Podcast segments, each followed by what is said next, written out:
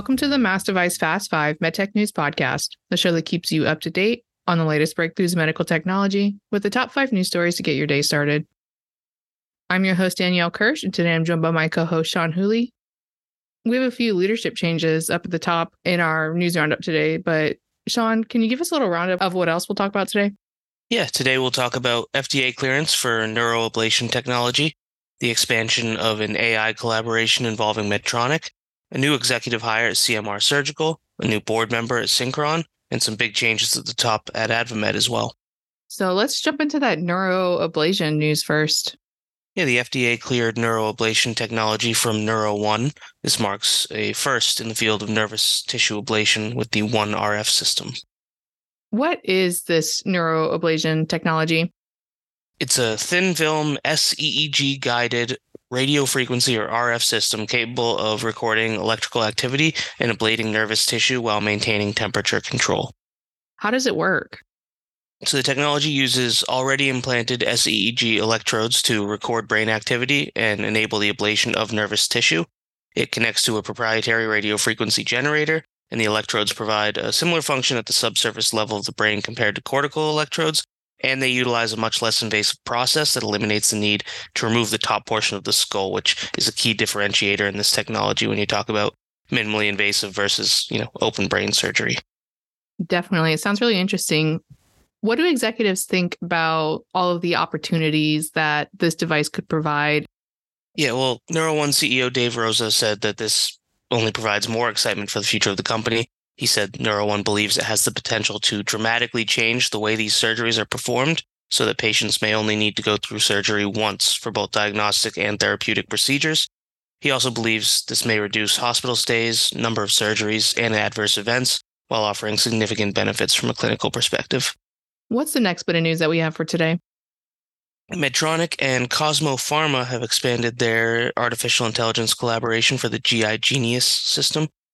Expanded collaboration includes a $100 million payment upfront from Medtronic. What will be the goal of this collaboration? Through the exclusive global partnership that centers around the GI Genius AI powered intelligent endoscopy module, Medtronic and Cosmo aim to revolutionize endoscopy by utilizing AI to improve patient outcomes Medtronic says this alliance reinforces its position in AI integrated healthcare and is a significant leap in incorporating AI into endoscopic care. And what is GI Genius?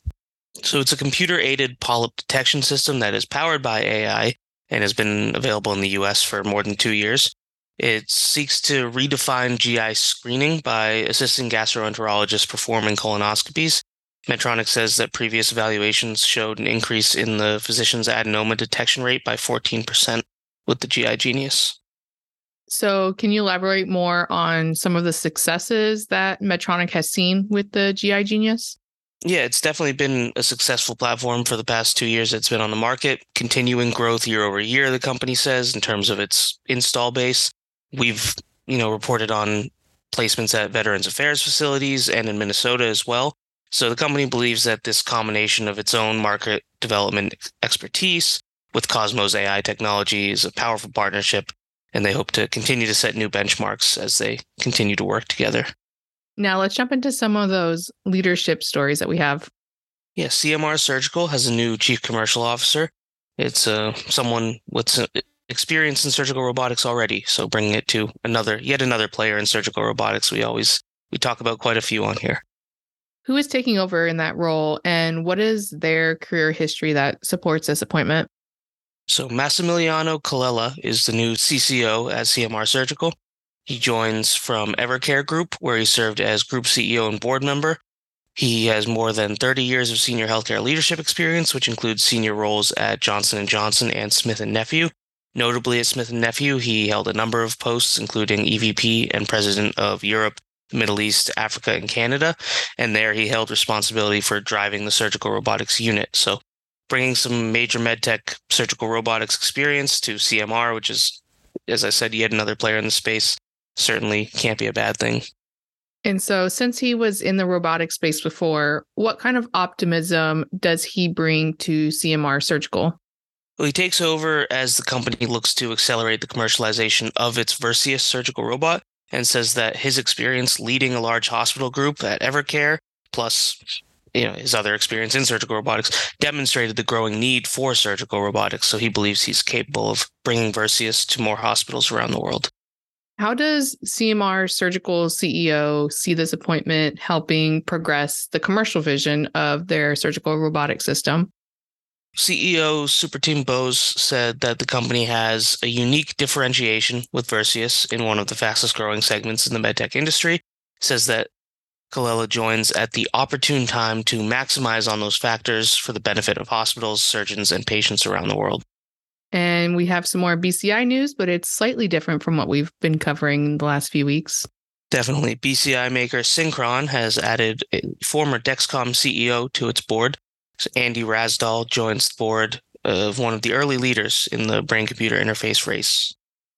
And what is some of Rasdal's experience?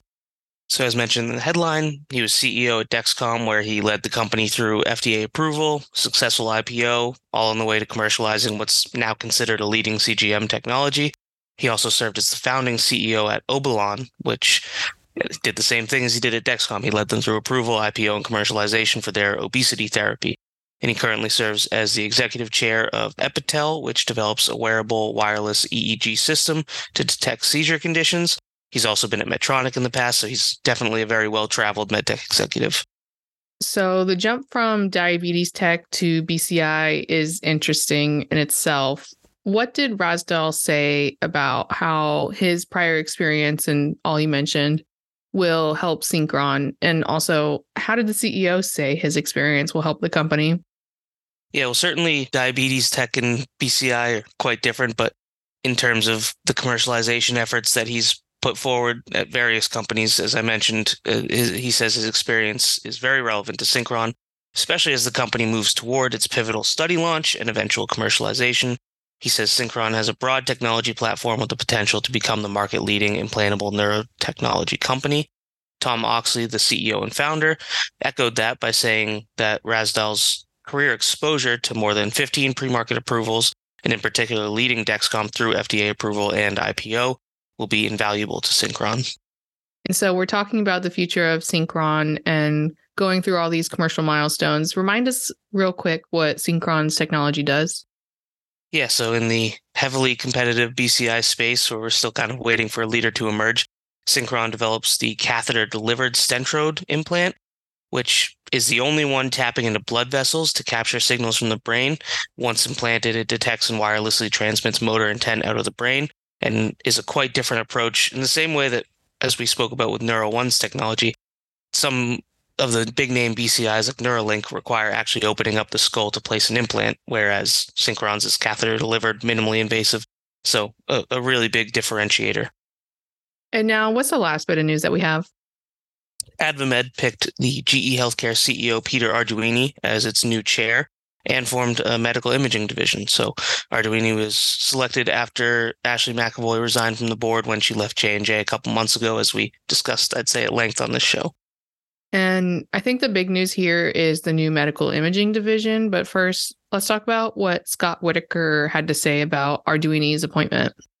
Definitely. So Whitaker, the AdvaMed president and CEO, said the timing of his election as new chair couldn't be better.